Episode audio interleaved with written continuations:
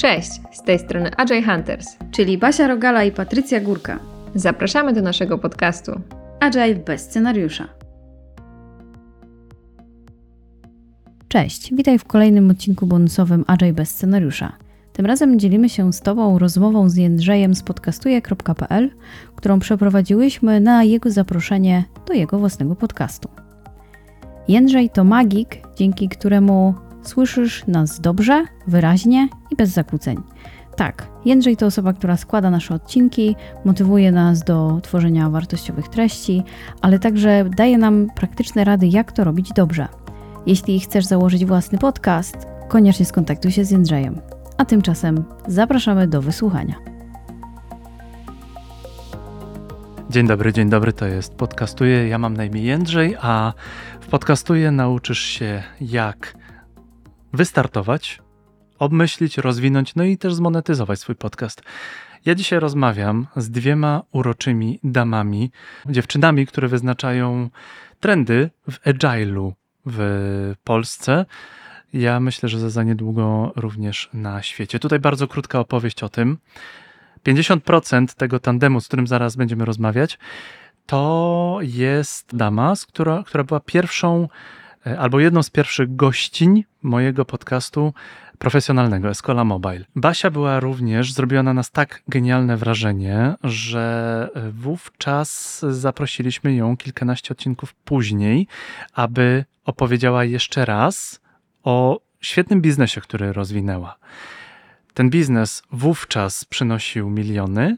Basia swoimi rękoma, dłońmi, swoim, swoim, swoją myślą, swoim umysłem rozciągnęła ten biznes jeszcze za granicę, więc Basia to była nie, nie tyle, że jedna z pierwszych gościń podcastu Escola Mobile, ale również osoba, która po raz pierwszy podwójnie wystąpiła w tym podcaście, ponieważ zrobiła tak genialną robotę, że trudno było jej nie zaprosić. A teraz Basia i Patrycja, Barbara Rogala i Patrycja Górka są moimi gościniami. Dzień dobry dziewczyny. Dzień dobry, dzień dobry. Cześć, cześć. I ja nie ukrywam, że my robimy razem podcast. Ten tandem robi podcast, po czym ja zajmuję się tą magią. Na sam początek krótkie um, wyjaśnienie. My mówimy o Agile'u, wy jesteście Agile Hunters. Basiu, co to jest Agile? Ale w trzech zdaniach tylko. Ojoj, trudne. Ja myślę, że Agile to jest mindset przede wszystkim. To nie jest metodologia, to nie jest framework, to nie jest jakieś e, coś, czym można zarządzać albo co służy do zarządzania. To jest mindset, to jest sposób myślenia, to jest zwinne podejście, to jest elastyczne podejście oparte na zasadach e, lina e, i empiryzmie. Lean, empiryzm. Znam jednego człowieka, który robi podcast o linie. Jest to Radek Drzewiecki, ma podcast Skuteczny CEO. On opowiada, że lin to ludzie. Ile jest ludz, ludzkiego podejścia w Agile'u? To będzie pytanie do Patrycji. Ile jest ludzkiego podejścia w Agile'u, a ile jest takiego systemu twardego z wypełnianiem y, ptaszków, zestawianiem ptaszków na mm. liście? Moja pierwsza odpowiedź to 100% ale w prawdziwym agile'u, bo niestety w tym agile'u, z którym się często spotykamy, tego, mm, tej zwinności czy skupieniu się na, ludzi, na ludziach jest znacznie mniej. Ale to, do czego my dążymy i też e, na co zawsze z Basią mocno nacisk kładziemy, że agile to nie tylko, właśnie ten stan umysłu, ten mindset, to też właśnie praca z ludźmi i ludzie sami w sobie. Więc odpowiedź poprawna to 100%. Odpowiedź taka mm, realistyczna, no niestety różnie bywa. Można powiedzieć, to zależy? Oczywiście, to zawsze zależy. U nas wszystko zależy. Basiu, a od czego zależał Twój background? Od jakie były takie dwa, trzy przełomowe momenty w Twojej pracy, w Twoim życiu zawodowym, który sprowadził Cię do tego, że masz razem z Patrycją swoją działalność, e, swoją firmę i jeszcze odpaliłyście podcast? Trzy, może dwa takie trzy przełomowe momenty w Twoim backgroundzie. Mhm. Właśnie miałam taką e, taśmę filmową w głowie. Um, pierwszy chyba taki I moment. Zatrzymała się? Dokładnie. Pierwszy taki moment, myślę, przełomowy to była praca z Patrycją. Bo tak wydaje Aha. mi się, że od tego się bardzo dużo zaczęło. I razem z Patrycją dość mocno, myślę, napędzałyśmy się od początku. Dość powiedzieć, że kilka projektów umarło na etapie e, samego pomysłu I na szczęście z podcastem tak się nie stało, a było blisko, było blisko, trzeba też powiedzieć. Natomiast drugi przełomowy moment to była moja decyzja, która mm, jakby popchała mnie trochę w inną stronę niż do tej pory szłam. Pełniłam wtedy rolę Scrum Mastera i zdecydowałam, że fajnie by było zobaczyć trochę drugą stronę medalu i popracować jako osoba od produktu, jako product owner. No i wtedy poszłam za ciosem i faktycznie e, rozwijałam się dość długo. Pełniłam taką rolę przez kilka lat i też wspomniane sukcesy, o których powiedziałeś na początku, właśnie z tego wynikały. No i e, to nas z Patrycją e, Właściwie chyba te decyzje, te spotkanie i, i te, te, decyzje też o zmianie kierunku przywiodły nas do siebie. No i tak już funkcjonujemy kilka lat ze sobą.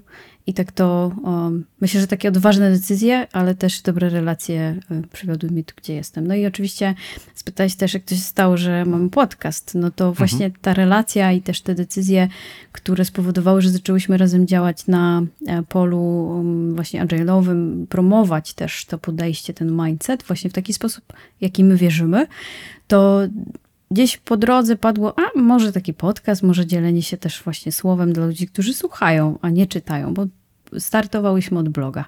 No i pomysł powstał już ponad dwa lata temu i troszkę się przekisił.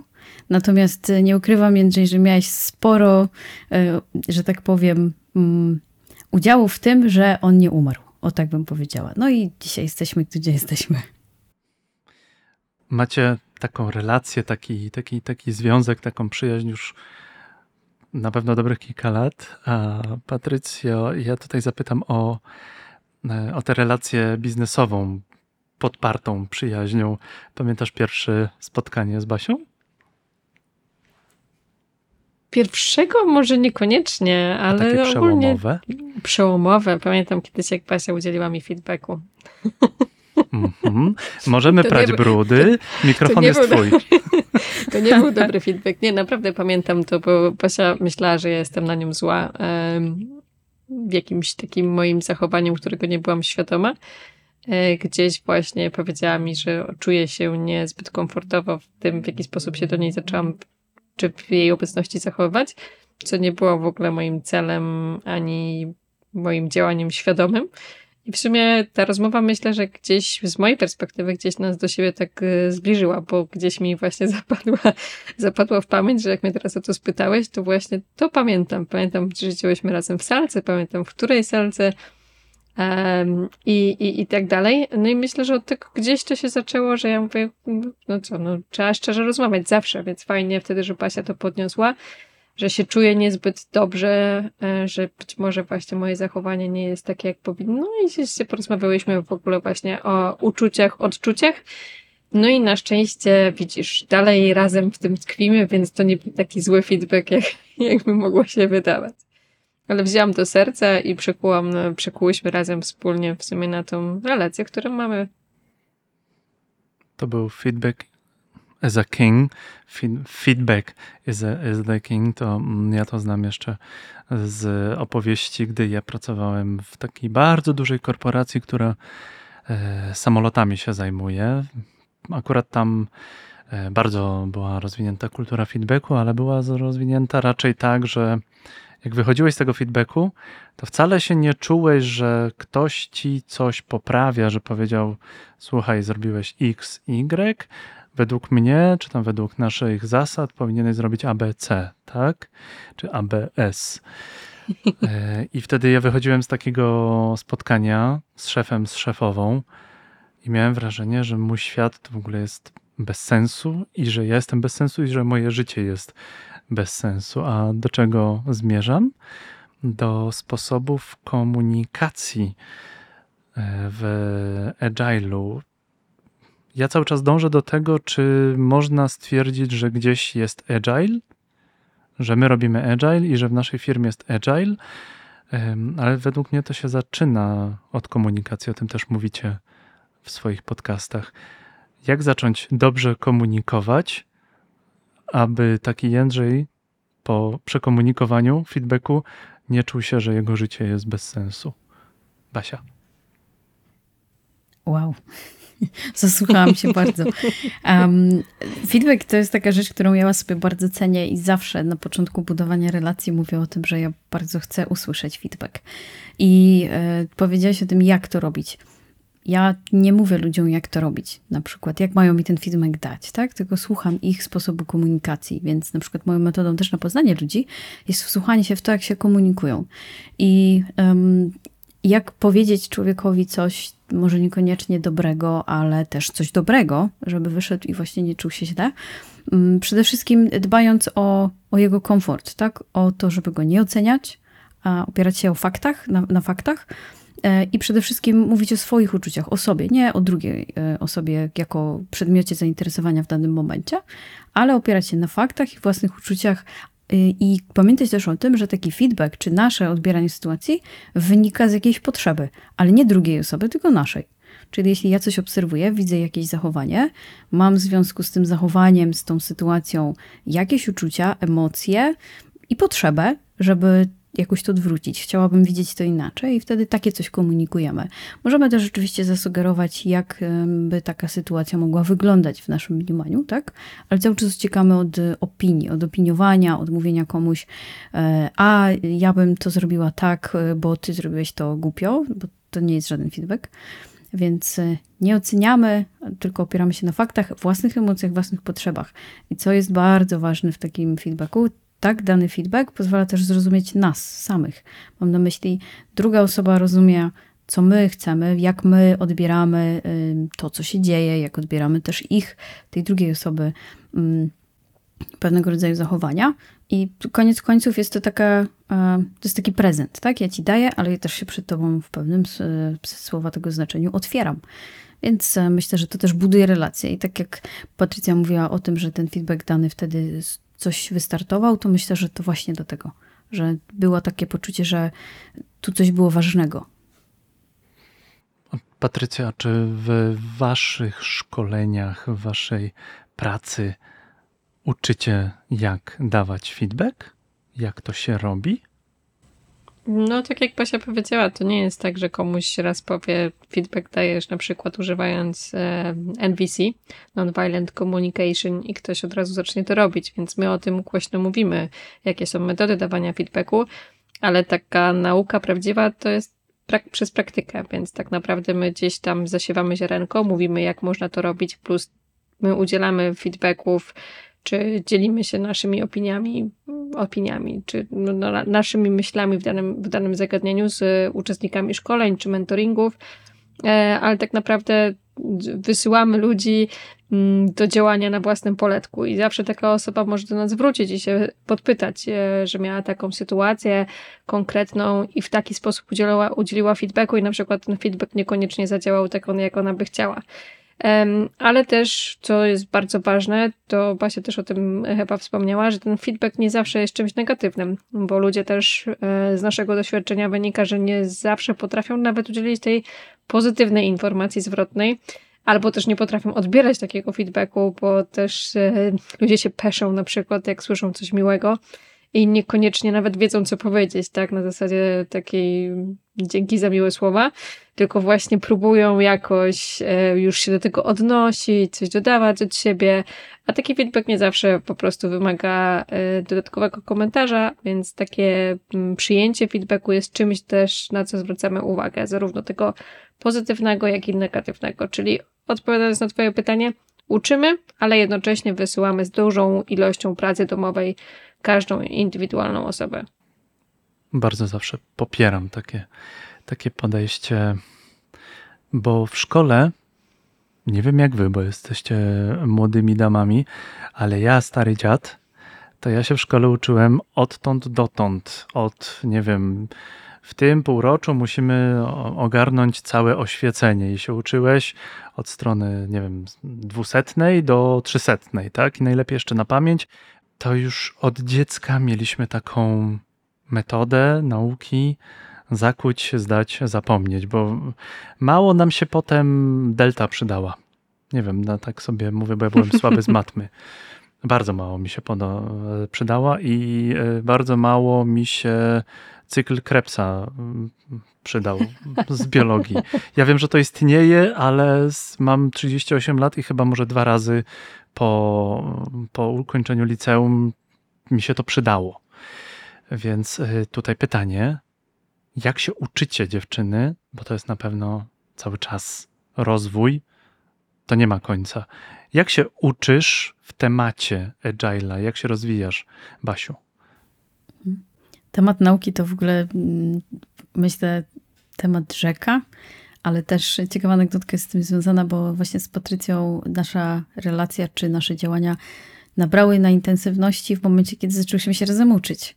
Więc to też jest. e, Ro- myślę, rozwiń, tak. Myślę, że to był y, jeden z jakichś takich koli wewnętrznych. Coś rozmawiałyśmy na różne wątki i w międzyczasie się wywiązała dyskusja na temat jakiegoś em, procesu nauki do certyfikatu, czy coś w tym stylu. No i pamiętam wtedy Patrycja powiedziała o tym, że uczy się z książki. To był Pocket Guide do Scruma mm, od e, Guntera, e, znanej osobistości w naszym świecie. I ja powiedziałam, no co ty gadasz? Ja też właśnie mam tę książkę i właśnie też sobie ją przeglądam, bo uczę się do takiego certyfikatu. A Patrycja powiedziała, ja też się uczę tego certyfikatu. I tak było, no to uczymy się razem. No i zaczęłyśmy się uczyć razem, no i tak nam się bardzo spodobało, że powstała Agile Hunters. Więc e, myślę, że to tak long story short, e, myślę, że można by powiedzieć. Em, a myślę, że styl nauki trochę, patrząc e, te lata wstecz, nie zmienił się, e, przynajmniej dla mnie, w stosunku do tego, co robiłyśmy wtedy. Czyli przede wszystkim dyskusja, słuchanie drugiej osoby, mm, poznawanie poglądu drugiej osoby na daną sytuację i też takie zderzanie, y, może jakby postrzegania pewnych rzeczy, ale też nauka mocno taka, powiedziałabym, oparta na danych. Ja bardzo lubię czytać różnego rodzaju jakby case studies, tak? Książki choćby o firmach, które dzisiaj są wielkie i znane przez wszystkich, tak jak książka na przykład o Netflixie, która jest absolutnie przepełniona złotymi radami dotyczącymi tworzenia produktów. Chyba nawet dwie są, nie? E, Tak, ja mówię o tej, to się nigdy nie uda, chyba tak, coś takiego, Aha, tak mniej aha. więcej tytuł e, po polsku. Właśnie przez przykład, trochę przez e, porównywanie teorii z praktyką, ale też e, masę książek i my tutaj z Patrycją mamy nawet Excela, w którym piszemy, co tam przeczytałyśmy i czy warto się tego dotykać, jeśli druga osoba jeszcze tego nie dotknęła. Tak, i, i staramy się tą wiedzą wymieniać bardzo dużo. Ja lubię też szkolenia. e, Jeśli na przykład chcę zrobić jakiś certyfikat albo coś, to uważam, że ważniejsza jest droga do tego niż sam certyfikat, ale ubieram sobie takie cele. Zrobię ten certyfikat, więc żeby go osiągnąć, no to muszę ileś tam przystanków e, zrobić, między innymi właśnie szkolenie, czy jakieś książki, czy wymiana wiedzy z innymi osobami, więc e, tak wkrótce to przede wszystkim od innych, na przykładach i właśnie z, z książek, z literatury, która jest mm, sprawdzona przede wszystkim. Od, od siebie nawzajem. Też. Tak, to na pewno. Chciałbym tutaj zrobić follow-up question. To, co opowiadasz, Basiu, Patrycjo, to mam wrażenie, że wasze podejście do Agile'a jest niezwykle ludzkie, z, z mocną personalizacją, z, ze zrozumieniem e, indywidualności, nawet potrzeb indy- indywidualności. Z mojego doświadczenia trudno czasem uzyskać balans między polityczną poprawnością a zrozumieniem indywidualności ludzi. Nie mówimy tutaj o jakichś mm, takich mm, ludziach, którzy specjalnie wykorzystują ten, to, to prawo do bycia takim bądź innym. Szanujemy tutaj każdą osobę. Szanując wszystkich, pracując z każdym, zajmuje to ogromną ilość czasu.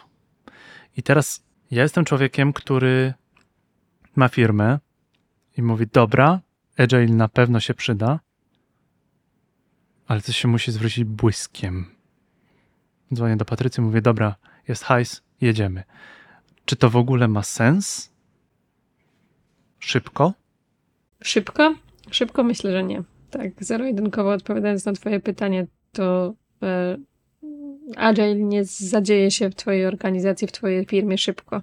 To jest zmiana, to jest proces, e, czy w zależności od tego, czy chcesz wykorzystywać jakiś szczególny framework, czy chcesz pracować w Scrumie, czy w Kanbanie, czy po prostu chcesz zacząć pracować bardziej zwinnie, pracować agile'owo, no to to jest związane w zależności, wiadomo, jeszcze od struktury organizacji, od wielkości organizacji, bo to, że jest dużo hajsu, to nie znaczy, że e, jest wystarczająco mała ta organizacja, żeby taka zmiana zadziała się szybko. Wiadomo, jeżeli mówimy o firmie, której masz, nie wiem, 20 osób, to znacznie łatwiej będzie wprowadzić jakieś zmiany, znacznie łatwiej będzie zaszczepić takie podejście, które jest czasochłonne, tak? Te zmiany nigdy nie dzieją się tak o szybko, e, więc e, przy małej organizacji na pewno to będzie szybszy proces niż przy dużej, aczkolwiek zakładam też, że jeżeli mówimy o zmianach w dużych organizacjach, to mówimy o tym, że nie zatrudniamy jednej osoby, tylko że zatrudniamy tych osób więcej.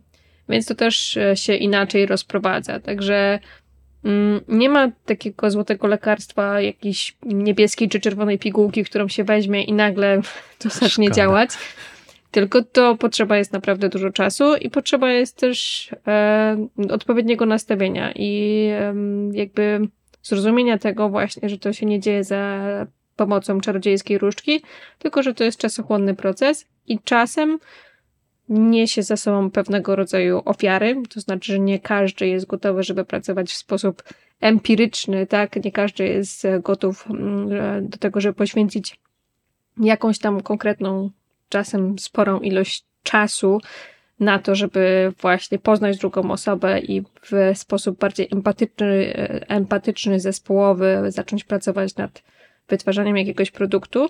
E, więc no, to też niesie czasem ofiary, jeżeli chodzi o, o ludzi, i ludzie się też czasem decydują na to, żeby mm, odejść od takiej organizacji, która idzie w stronę zmiany, bo też, żeby taka zmiana miała miejsce, żeby zmiana się udała, E, to jak dobrze pamiętam, ostatnio czytałam jakąś publikację, to musi być 80% osób za tą zmianą. A jeżeli ty, jako właściciel firmy, przychodzisz do mnie, bo ty sobie wymyśliłeś, że chcesz, żeby zmiana się zadziała, to jesteś jedną osobą. A co z tą pozosta z pozostałymi procentami osób u ciebie w organizacji? To, że nawet szef chce, żeby jakaś zmiana zadziała się, no to ona się nie zadzieje, jeżeli inne osoby w tej organizacji tej zmiany nie będą chciały. Więc mm, to nie jest tak, że wiesz, my z Basi mamy podobny system pracy, myślę, że to nie jest tak, że ktoś nam mówi, zróbcie tam agile'a i my wchodzimy i to robimy, tylko najpierw próbujemy zrozumieć, jakie są naprawdę takie faktyczne potrzeby nie tylko tej osoby, która gdzieś przychodzi do nas ze zleceniem, ale potrzeby tych osób, które tak naprawdę pracują w tej organizacji. Bo to mm, praktyka nam pokazuje, że daje nam najwięcej zrozumienie tych osób, ich potrzeb, bo być może właśnie to był taki boom na Scrama, tak? Czy ten boom na Scrama dalej jest i ludzie chcą wdrożyć e, konkretnie Scrama, a my wchodzimy do danej organizacji i wiemy, że to nie ma sensu na przykład i słyszymy to od ludzi, e, biorąc pod uwagę to, w jakim środowisku pracują i jak to wszystko wygląda, że ten Scrum nie jest najlepszym rozwiązaniem. Więc my tego Scrama tam nie będziemy wpychać na siłę, tylko spróbujemy właśnie na podstawie rozmów z poszczególnymi osobami, zrozumieć, jakie są te faktyczne potrzeby i zaproponować rozwiązanie pasujące do organizacji. Więc szybko się nie da, raczej. to jest długotrwały proces, ale myślę, że mm, warto próbować po prostu. To też trzeba sobie zdawać z tego sprawę, że taka implementacja to jest próba wdrożenia czegoś i nie zawsze musi się zakończyć sukcesem. Tutaj jak opowiadacie, to mam takie wrażenie, że komponujecie operę. To jest, to jest, wiecie, taki siedzi Mozart i on ma w głowie już coś, tak? Usłyszał, że ktoś gdzieś tam, nie wiem, ma jakąś inspirację, dostał tę inspirację i zaczyna komponować operę i robi wiem, uwerturę, jakieś takie te wstępy, przygrywki, ta, ta, mm, nawet jak już napiszę, to ta, ta czołowak, ta opera zaczyna się od tego, że jest charakterystyczne strojenie instrumentów zawsze w operze, a potem muzyka się zaczyna, potem gasną światła i dopiero wtedy coś w ogóle zaczyna tam, tam, tam, tam grać na tej scenie. To jest takie jest, jakbyście były dwiema kompozytorkami, które dla klienta coś tam, coś tam komponują. Takie mam po prostu wrażenie, że to to nie zadziała od razu, że to musi sfermentować, że to musi być zbadane, że, że drogi kliencie, bardzo chętnie we wszystkim pomożemy, jak masz rok, może nawet więcej. Zależy od wielkości organizacji, Mhm. ale ten rok to tak. y, Masz rację, że to czasem zajmuje rok, żeby się przekonać w ogóle, gdzie jesteśmy. Nawiązuję do tego, bo e, podobnie mam z klientami, ja pracuję najczęściej B2, B2B, m, e, B2C. E, podobnie mam z klientami, którzy chcieliby stworzyć swój podcast, ale social media tak ładnie okłamały nas wszystkich, że żyjemy w e, świecie królów Midasów i ja odpalę ten podcast i od razu będę małą, wielką firmą. Tam jeszcze dorzucę dużo pieniędzy na promocję, tak? Mówię, drogi kliencie, no to będzie dosyć trudne, bo ta mała wielka firma ona od 20 lat nadaje podcast, a, a, a, a my jeszcze nie wypuściliśmy jednego. Więc to takie, tutaj widzę paralele między waszą a moją pracą, czyli długo, powoli i niech fermentuje ten, ten temat, niech się komponuje cała, cała opera. Y, Pytanie do was oboj, obu dziewczyn. Jestem człowiekiem, który chciałby być na waszym miejscu. Chciałbym się zajmować agilem. Mam świadomość, że nie wiem, muszę ze 3-4 lata się tak naprawdę zdrowo pouczyć, gdzieś tam zdobywać doświadczenie. Od czego ja mam w ogóle zacząć, żeby zostać a- agile, agile'owym człowieczkiem? Tak, myślę, że pierwszy krok to zrozumieć, czym jest agile.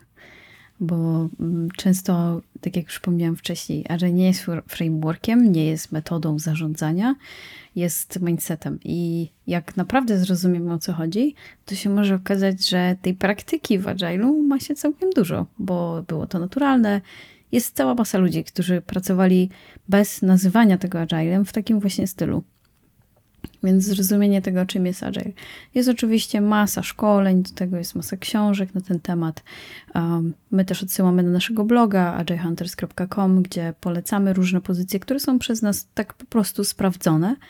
Mm, Ale pamiętajmy też, że książka i szkolenie nie uczyni nas dobrym Scrum Masterem, nie uczyni nas dobrym Agile Coachem, nie sprawi, że mm, tak będziemy sobie zmieniać organizacje czy zespoły od tak, bo trzeba nauczyć się cierpliwości i konsekwencji. Ale ten fundament właściwego zrozumienia, czym jest agile, co to znaczy, że ktoś, y, ktoś czy jakiś zespół pracuje w skramie, co to znaczy, że ktoś y, korzysta z dobrodziejstw kanbanu i tak dalej. Zrozumienie tej podstawy, mm, ale też pamiętanie, że agile czy frameworki, które należą do, do grupy zwinnych, mają um, jakiś kontekst. Czyli one nie działają w próżni. To nie jest tak, że wezmę skramy i on zadziała wszędzie. Um, to zawsze ma swój e, jakby background, czyli jeśli na przykład e, chcemy być w tym naszym sławnym IT, tak, no to muszę też znać ten kontekst, muszę wiedzieć, jak zastosować te, ten sposób myślenia, te konkretne podejścia, techniki, modele i tak w tym konkretnym środowisku, żeby to środowisko czerpało z tego e, jakieś efekty. Mm, Więc myślę, że już po tym nawet wstępie, który zrobiłam, można sobie jakby wymyślić, że tego jest bardzo dużo i że to, tak jak powiedziałeś, jest kilka ładnych lat nauki, co nie oznacza, że trzeba to poświęcić z nosem w książce, tak? Bo oczywiście my z Patrycją też zachęcamy do takiego praktycznego podejścia, do szukania możliwości, do testowania tego podejścia, do spotykania się z praktykami, do brania udziału w całej masie meetupów, które są za darmo dostępne. Jest wiele instytucji, my same występujemy na, na wielu e, eventach i dzielimy się tą wiedzą często opartą na przykładach, właśnie jak zastosowałyśmy to w takim, a nie innym kontekście, mm, to zupełnie za darmo. I jest bardzo dużo osób takich, które chętnie pomogą. No, ale to tak jak mówię, długa droga e, na, na podstawie tego zrozumienia, budowanie też praktyki, umiejętności. A ja myślę, że dodałabym do tego jeszcze coś takiego, że mm, fajnie by było, gdybyśmy wiedzieli, kim my w tym świecie agile'owym chcemy być. Bo można być y, wieloma osobami. Nie trzeba być Scrum Masterem, można być deweloperem mm, i takim zwinnym deweloperem, który nie chce być klepaczem kodu, ale chce zrozumieć, dlaczego ten produkt buduje, jak może usprawnić ten produkt i aktywnie partycypować właśnie w, jakości i wartości tego, tego produktu. Więc warto też sobie zadać pytanie, kim ja tak naprawdę w tym świecie agile'owym chcę być. Bo to, że poznamy jakby pryncypia, filary mm, i zarówno jakby samego Agile'a, albo idąc e, troszkę e, bardziej specyficznie, na przykład pójdziemy w stronę Scrama, no to tak naprawdę jaką ja chcę rolę, jaką ja chcę odpowiedzialność pełnić w tym wszystkim. Bo tak naprawdę można ubierać bardzo wiele czapek, tak jak Basia nawet powiedziała. E, Była Scrum Masterem, później była Product Ownerem, żeby po prostu gdzieś zobaczyć, gdzie tutaj bardziej w jej duszy będzie grało i jak to będzie funkcjonowało dla niej też samej, bo to, że coś jest jakby mm, modne, to, że nie wiem, jest wielu Scrum Masterów i wielu osób, wiele osób chce tymi Scrum Masterami e, zostać, to nie znaczy, że to też jest dla nas po prostu te miejsce, w którym się odnajdziemy, więc warto sobie też tak się zastanowić po prostu po ludzku, czy to jest dla nas, czy to, co tam gdzieś nam w głowie kiełkuje, to będzie te rozwiązanie, które nam będzie pasowało. To jest ciekawe, co mówicie, bo znowu tutaj wychodzi moje, y, moje pruskie szkolenie. Ja mieszkam w Poznaniu, więc tutaj jeszcze, wiecie, ta gospodarność poznańska, ja pół, pół życia mieszkam w Poznaniu. Dlatego też y, podoba mi się wasz, y, wasz podcast, bo z jednej strony y, działacie na ludzkich, e, na ludzkim materiale, a z drugiej strony w jakiś sposób chcecie to uporządkować, bo procesy na pewno są dobre, e, bo procesy pozwalają w jakiś sposób popchnąć do przodu, nie wiem, iść do celu. Na pewno ten e, agile się nigdy nie kończy.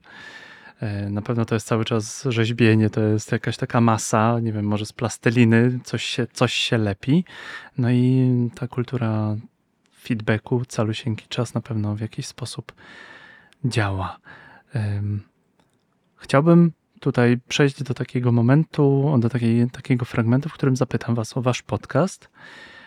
Basiu, wspomniałaś książkę, o której rozmawiałyście z Patrycją i powiedziałaś i coś takiego, że między innymi również dlatego ten podcast powstał. Dlaczego ta książka? Akurat ta książka to była, y, mówisz o tej, której uczyłyśmy się do egzaminu, Mhm. to ona nie była bezpośrednią przyczyną powstania podcastu, ale bezpośrednią przyczyną, czy tam gdzieś zainicjowała rozmowy o, o wspólnej nauce, a potem o samym Magic Hunters. Mm, Natomiast jeśli chodzi o, o podcast, to rozmawiałyśmy sobie o tym, że jest dużo treści takiej, przede wszystkim w języku angielskim, to pamiętajmy, było też mm, chwilę temu, więc jeszcze te podcasty być może nie były aż tak bardzo mm, popularne, ta, ta forma, szczególnie w naszym jakby mm, otoczeniu, tak? czyli w tematyce agile'owej, czy, czy w ogóle takim zwinnym podejściu. E, I myśmy myślałyśmy wtedy o tym, że fajnie by było coś takiego nagrać e, po swojemu. No i tak to kiełkowało. Rozmowa jedna, druga, trzecia, pewnie kilkunaście, kilkanaście rozmów gdzieś tam dotknęło tego tematu i w pewnym momencie, jak usiadłyśmy, zaczęłyśmy rozmawiać, potem mm, wpadły już pomysły na konkretną nazwę, czyli dzisiejszy Agile bez scenariusza, to powstało już lata temu. I, i koncepcja także, tak, czyli rozmów bez przygotowania takiego, bez spisania sobie od A do Z, co chcemy powiedzieć, tylko rozmów, koncepcja rozmów takich wolnych o naszych przemyśleniach, o naszych właśnie dzisiejszych odczuciach, tym, co na tu i teraz myślimy w danym temacie, więc, e, więc to już było, było wtedy.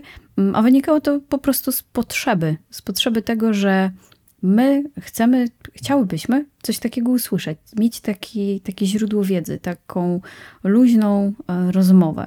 No i chwilę minęło, zanim zdecydowałyśmy się podjąć rękawice i zacząć faktycznie działać.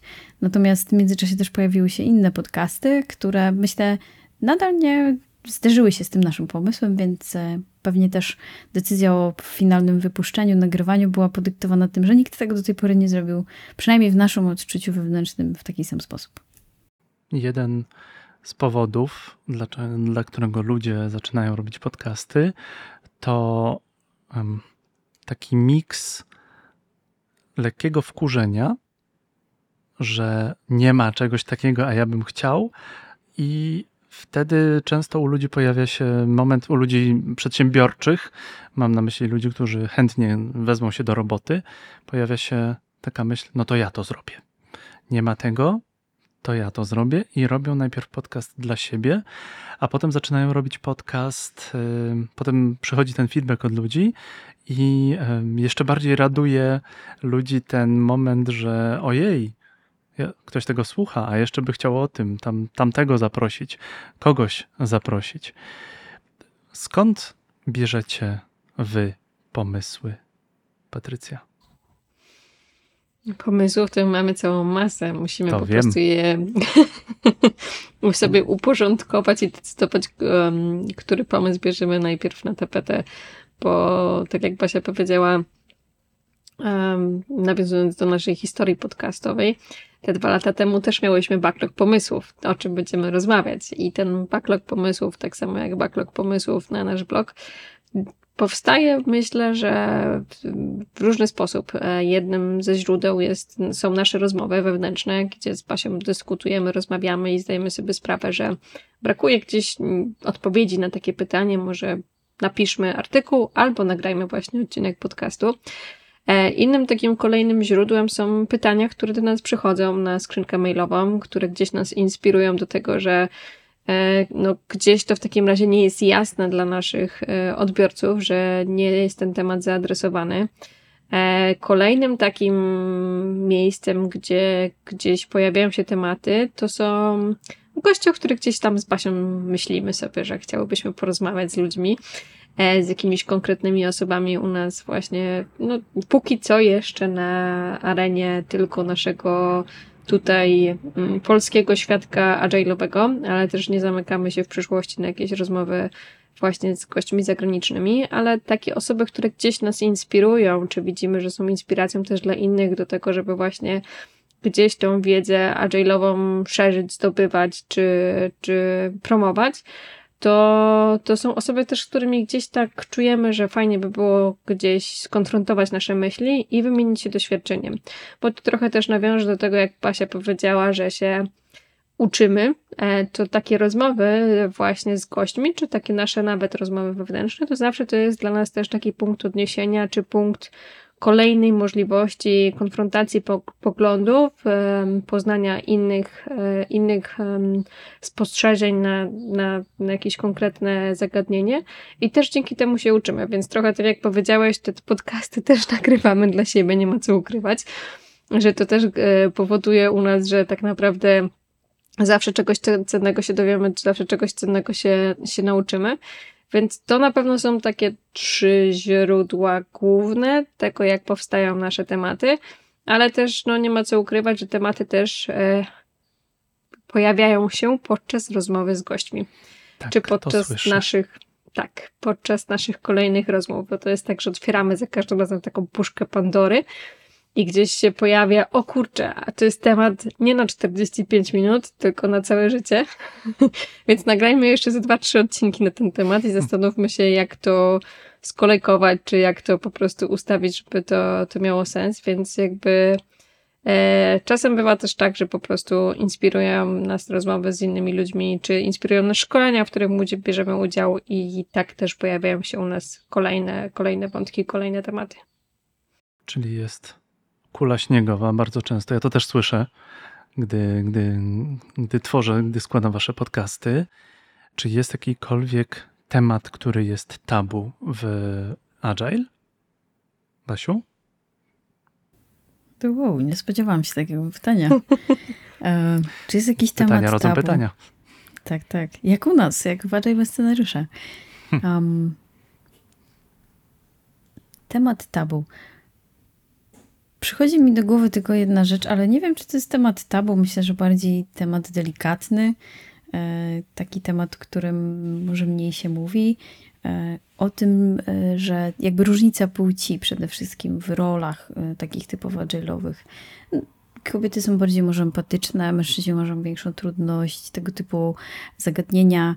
Mm, coś w stylu kobiety mają łatwiej w tym zagadnieniu. Co oczywiście praktyka nie potwierdza, bo my też z Patrycją mamy bardzo dużo kolegów, ale jest takie przeświadczenie, tak, że gdzieś te role miękkie bardziej należą do kobiet. I myślę, że to jest taki temat też mocno delikatny pod kątem ogólnie takiego takiej delikatności i podejścia do tematu w społeczeństwie. Tak? Jest ta różnica, czy właśnie odwrotnie, równouprawnienie, więc e, o tym się jakoś głośno nie mówi, a, ale jest to jakiś taki temat delikatny. Um, natomiast, żeby jakiś temat tabu był, to chyba, chyba nie. Myślę, że przychodzi mi do głowy jedyny temat to pieniądze, ale to chyba wszędzie. To chyba nie tylko w Agile'u. No znaczy on jest tabu. On chyba No nie właśnie, jest tabu. chyba Ten pierwszy Basia, bardzo. co powiedziałaś, to się w 100% zgodzę, bo nawet rozmawiałyśmy o tym jakiś czas temu, że mm, to jest temat, który może budzić wiele kontrowersji, ale to chyba ze względu na to, że mm, żyjemy w takich czasach, jakich żyjemy, że nie do końca wiadomo, jak podejść do tematu, żeby po prostu nie obrazić niczyich uczuć, e, czy niczyich poglądów, tak? Dlatego myślę, że ten temat też jest takim mm, tematem gdzieś może celowo pomijanym. My nie zdecydowałyśmy się póki co nagrać odcinka w takim temacie, mm, ale czy się zdecydujemy, to czas pokaże. Często bywa tak, e, że rozmowa rodzi rozmowę, to jest normalne. Mało tego, goście em, naganiają dosłownie gości czasem. Tak bywa, że porozmawiasz z panem X, a on jeszcze zna pięć osób i powie, i powie a wiecie, wiecie, tamten człowiek, to robi takie rzeczy, że to trzeba, po prostu trzeba. No i wtedy są przez bardzo długi czas nie macie czasu tak naprawdę na podcast, bo na podcast e, swój, czy tam na, na, na, na swoją rozmowę, e, czy tam tylko między wami, bo, no bo goście e, zapraszają gości. E, Jesteście osobami, które e, zajmują się agilem. Jest to w jakiś sposób porządkowanie świata, a podcast się nazywa Agile, bez scenariusza. To czasem słychać, ale to nie jest bałagan. To jest swobodna rozmowa. Wynika, jedna, jeden temat wychodzi z drugiego. To jest bardzo fajne w rozmowie na każdy temat. Jakkolwiek przygotowujecie się do, do e, waszych odcinków, czy to jest YOLO? E, To ja może powiem, że ci, którzy mnie znają tak personalnie, to wiedzą, że Jolo to moje drugie imię. E, I często było tak, że mm, zawsze działaliśmy gdzieś bez planu, bo tak naprawdę ta empiryczne podejście do tematu nie pozwalało mi kiedyś tego planu budować. E, Teraz możemy zdradzić, że tak naprawdę my z Basią, jeżeli nagrywamy swój własny odcinek, to wiemy, o czym będziemy rozmawiać. To nie jest tak, że się spotykamy i mówimy, mm, no to zacznijmy nagrywać, tylko najpierw wybieramy ten temat. I potem, jak wybierzemy sobie temat, który gdzieś chcemy mm, wspólnie przedyskutować, no to po prostu nagrywamy. Ta rozmowa faktycznie nie ma żadnego scenariusza. Nie piszemy sobie jakichś, nie wiem, bullet pointów czy czegokolwiek, tylko po prostu rozmawiamy. Inaczej jest troszeczkę z gośćmi. Jeżeli mamy rozmowę z gośćmi, to najpierw rozmawiamy o tym, o czym moglibyśmy z nimi porozmawiać, bo to też nie jest na zasadzie takiej, że my dyktujemy zawsze temat. Proponujemy temat, jeżeli gość jest za, to taki temat gdzieś sobie bierzemy wspólnie na tapetę i staramy się, żeby gość wiedział, jakie będzie pierwsze pytanie, czyli powiedz nam coś więcej o sobie. A później tak naprawdę większość wychodzi już w praniu. Powiedz nam coś więcej o sobie. Um, wujek Dobra Rada mówi, można uniknąć tego pytania e, w momencie, gdy e, na przykład chwycisz em, temat, nie wiem, ostatniej publikacji. I wtedy można bardzo ładnie przejść do momentu, e, ok, to jaki jest twój background. Droga Basiu, ostatnio na, na, na LinkedInie coś tam opublikowałaś, a jak to się odnosi do twojej pracy? Dlaczego? Dlatego, że w podcastach, jak i ogólnie chyba w marketingu, e, inne jest lepsze niż lepsze.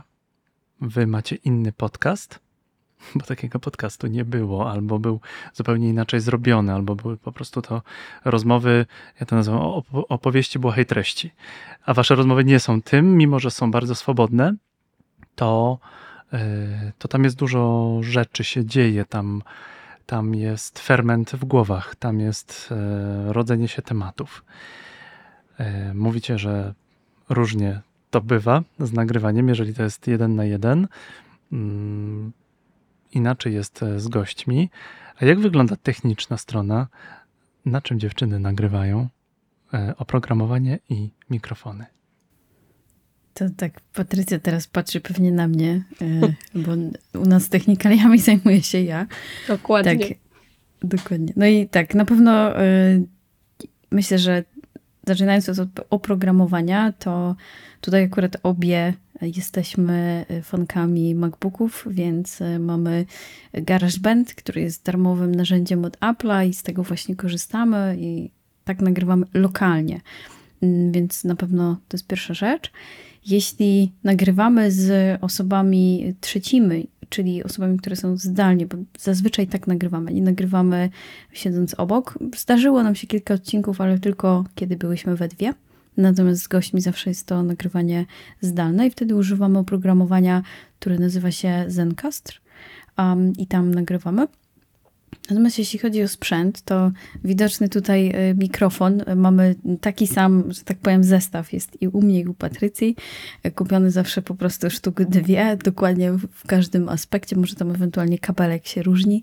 A jeśli y, ja zmieniłam swój na przykład, więc mój się na pewno różni od oryginalnego. Natomiast podcast y, nagrywamy w tych mikrofonach tylko i wyłącznie. Nie nagrywamy na słuchawkach i to jest mikrofon, e, muszę spojrzeć na pudełko, które mam po lewej stronie, Tron Max M Drill One Pro.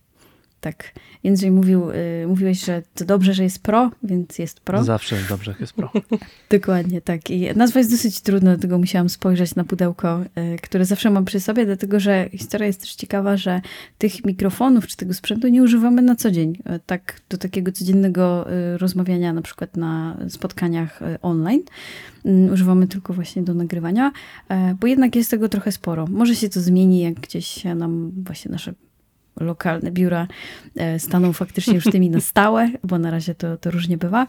Natomiast e, wcześniej, jak nie miałyśmy jeszcze tej takiej infrastruktury wiszącej, że tak to nazwę, to mikrofon po każdym nagraniu lądował z powrotem w pudełku. Więc e, tak z taką dbałością o ten sprzęt. Um, musiałyśmy do mikrofonów też dokupić sobie takie osłonki, które dzięki nim mikrofon też jest zadbany, nie, nie kurzy się, ale też z drugiej strony nie słychać być może tych naszych em, chyba spółgłosek, tak, y, takich szumiących. Mm, więc, więc to to. Nie A, zdecydowałyśmy plozywnych, się, tak, nie zdecydowałyśmy się na te takie osłonki, które przed y, y, jeszcze bardziej czyszczą Pop, dźwięk. pop filtr. Dokładnie, mm, ponieważ były po prostu za duże. były Nie za widać duże. było buzi. Dokładnie. E, I e, to jedna z takich ciekawostek też e, bardzo nam na początku przeszkadzało, że mikrofon jest widoczny, jak ze sobą rozmawiamy albo rozmawiamy z gościem, mimo tego, że nie nagrywałyśmy jakby odcinków od samego początku wideo. Ale już chyba się, jak widać, przekonałyśmy, przynajmniej na wideo mamy i u mnie i u Patrycji kawałek mikrofonu gdzieś wystaje, bo jakość dźwięku ponad właśnie uprzedzenia. Mhm. Dwie rzeczy mógłbym tutaj skomentować. Pierwsza to to, że zawsze fajnie się z mikrofonem wygląda. Po prostu. Jest się bardzo pro. Słynna youtuberka Basia i słynna youtuberka pa, Patrycja. To, to już jest fajna rzecz. Influencerki. Tak, influencerki, e, influencerki Agile'a. E, A druga rzecz, e, całkiem niedawno e, nagrywałem podcast z Krzyśkiem Wojewodzicem numer 150 i on tam wspomniał o tym, że jedną z takich bardzo dobrych rzeczy dla osób, które coś sprzedają, jest posiadanie właśnie mikrofonu. I jeśli mogę niepytany dać dobrą radę, to bardzo Wam polecam również w tych rzeczach oficjalnych, w tych rzeczach związanych z Waszą pracą, używać mikrofonu z prostej przyczyny. Obie macie super głosy w mikrofonie i to robi wrażenie i można więcej zyskać. W Waszym przypadku można komuś więcej wytłumaczyć. To może w końcu trafić. Można prawdopodobnie, można mm, potem wyciągnąć e, być może średnią, ale jeden raz mniej będzie trzeba tłumaczyć wszystko od Adama i Ewy. Bardzo polecam. Czyli, czyli wtedy ten agile może dziać się szybko, jak będziemy używać mikrofonów. Może. Na pewno jest to kompleks działań, a może to być jeszcze jeden krok. To jeszcze jedno pytanie. Mm, Zdradzę, że ja przygotowałem tutaj zagadnienia, ale nie, absolutnie nie idziemy wobec nich. Y, Jak mówiliśmy o przygotowywaniu e, tematów, jak się przygotowywać do podcastu. Ja przygotowałem zagadnienia, żeby nie zaskakiwać, ale nie idziemy wobec, nie idziemy głównie mm, z góry na dół, e, skaczemy po tych zagadnieniach. Dochodzimy do momentu, gdy okazuje się, że Basia i Patrycja robią podcast. Robią podcast już dosyć długo. Jak będzie wyglądał podcast na przykład za dwa lata? Wielka myśl, e, wielki cel Nord Star. Basia. Bałam się, że to pytanie trafi do mnie. Patrycja dopowie na pewno. Tak. Tutaj w trakcie zadawania tego pytania nasze miny chyba mówią bardzo dużo, y, że kolejne ciekawe pytanie i bardzo głębokie.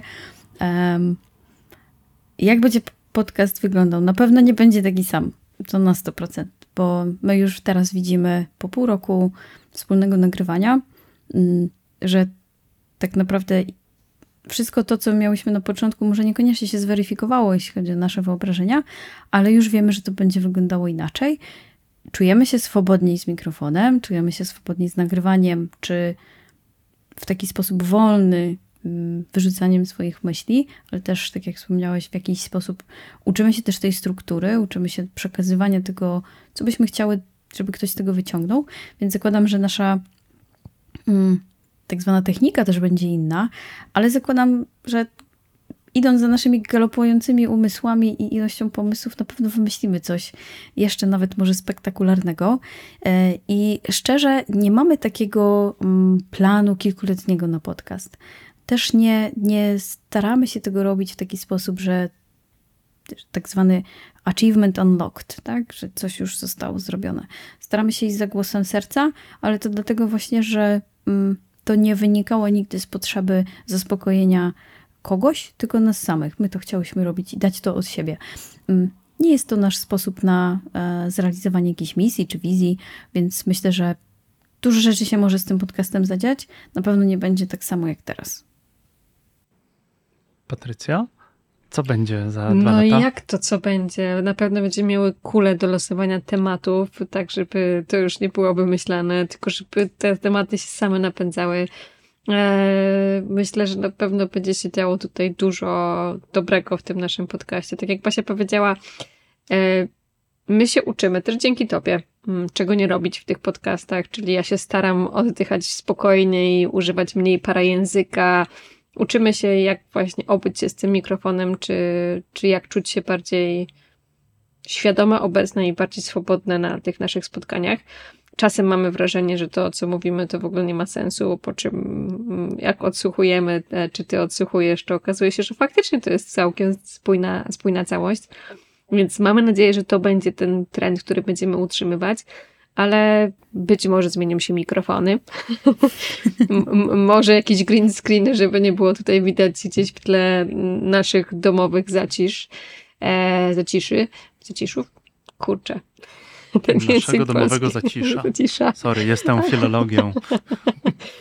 E, ale w liczbie mnogiej chciałam, więc dlatego tak wyszło, ale generalnie myślę, że mm, tak jak gdzieś może nadmieniłam e, na początku, może pojawią się u nas goście zagraniczni, może pójdziemy w tą stronę, żeby nie mm, nie być tylko tutaj obecne na polskim rynku, bo gdzieś z Basią myślimy o tej ekspansji na to, żeby wyjść światu trochę naprzeciw i żeby wyjść trochę też z naszej strefy komfortu, bo język angielski to jest język, e, którym posługujemy się na co dzień w pracy, głównie, ale nagrywanie po angielsku też budzi u nas taki kolejny poziom dyskomfortu czy niepewności, więc myślę, że to będzie taki achievement, który może gdzieś będziemy chciały osiągnąć w przyszłości. Ja na pewno zmienię słuchawki, bo mam zawsze ten problem, że jak się uśmiecham, to wypadają. E, aczkolwiek myślę, że świat e, pokaże, czy rzeczywistość zweryfikuje, gdzie będziemy z podcastem za dwa lata, bo to trochę tak, jak się widzisz za pięć lat w swojej e, karierze, gdzie będziesz, to takie podobne pytanie trochę jest ciężkie i myślę, że trudno bardzo na nie odpowiedzieć zero-jedynkowo. To takie wróżenie z fusów. Miejscami korporacyjne. Z tego podcastu wyciągam informację, że warto zrobić podcast, jakiego nie było, nawet działać na lekkim wkurzeniu, że Boże, oni tam nie opowiadają o tym, a ja wiem, jak to jest, więc zrobić podcast takiego nie było, a najlepiej zrobić podcast takiego nie było i opowiedzieć, jak ja to myślę, bo podcast może być Twoim pamiętnikiem, podcast może być dzieleniem się wiedzą. Bardzo mi się podoba, że Wasze podejście do dzielenia się wiedzą, do zdobywania, się, do zdobywania wiedzy jest bardzo bliskie mojemu podejściu. Nawet można powiedzieć, że nawet wasi goście do, do, do podcastu zapraszacie super gości, wyciągacie wiedzę i dajecie to słuchaczom w postaci podcastu, żeby oni mogli się zainspirować do fajniejszego, efektywniejszego agile'a. To jest why, how, what według Simona Synka. Dla mnie genialne podejście, więc zrobić podcast takiego nie było, czyli inaczej i zrobić po swojemu. Ważna jest kultura feedbacku i od kultury feedbacku się zaczął fajny podcast ABS, Agile bez scenariusza. E, No i Agile się, Agile się nigdy nie kończy, a podcasty są fajne i ten podcast, który robi Barbara Rogala, Patrycja Górka, Agile bez scenariusza, ABS, agilehunters.com będzie super fajny. Już jest super, a będzie super fajny już za dwa lata. Dziękuję Wam bardzo, dziewczyny. Fajnie Was gościć. 50 kilka minut rozmawiamy. Ja nie poczułem, że to tak minęło. Dzięki. Dzięki, dzięki Andrzej za rozmowę. E, I doceniamy wszystkie wskazówki, które nam dajesz, bo to też sprawia, że ten podcast jest coraz lepszy z odcinka na odcinek. Dziękujemy Ci, słuchaczu, drogi, droga słuchaczko, że jesteś z nami, że też poświęciłeś nam, poświęciłaś nam te 50 kilka minut. Ja myślę, że było warto, bo się nauczyłem i na pewno Ty też, droga słuchaczko, drogi słuchaczu, się nauczyłeś czegoś od tych dwóch uroczych dam, które agilem leczą świat. Do usłyszenia. Do Do usłyszenia. usłyszenia.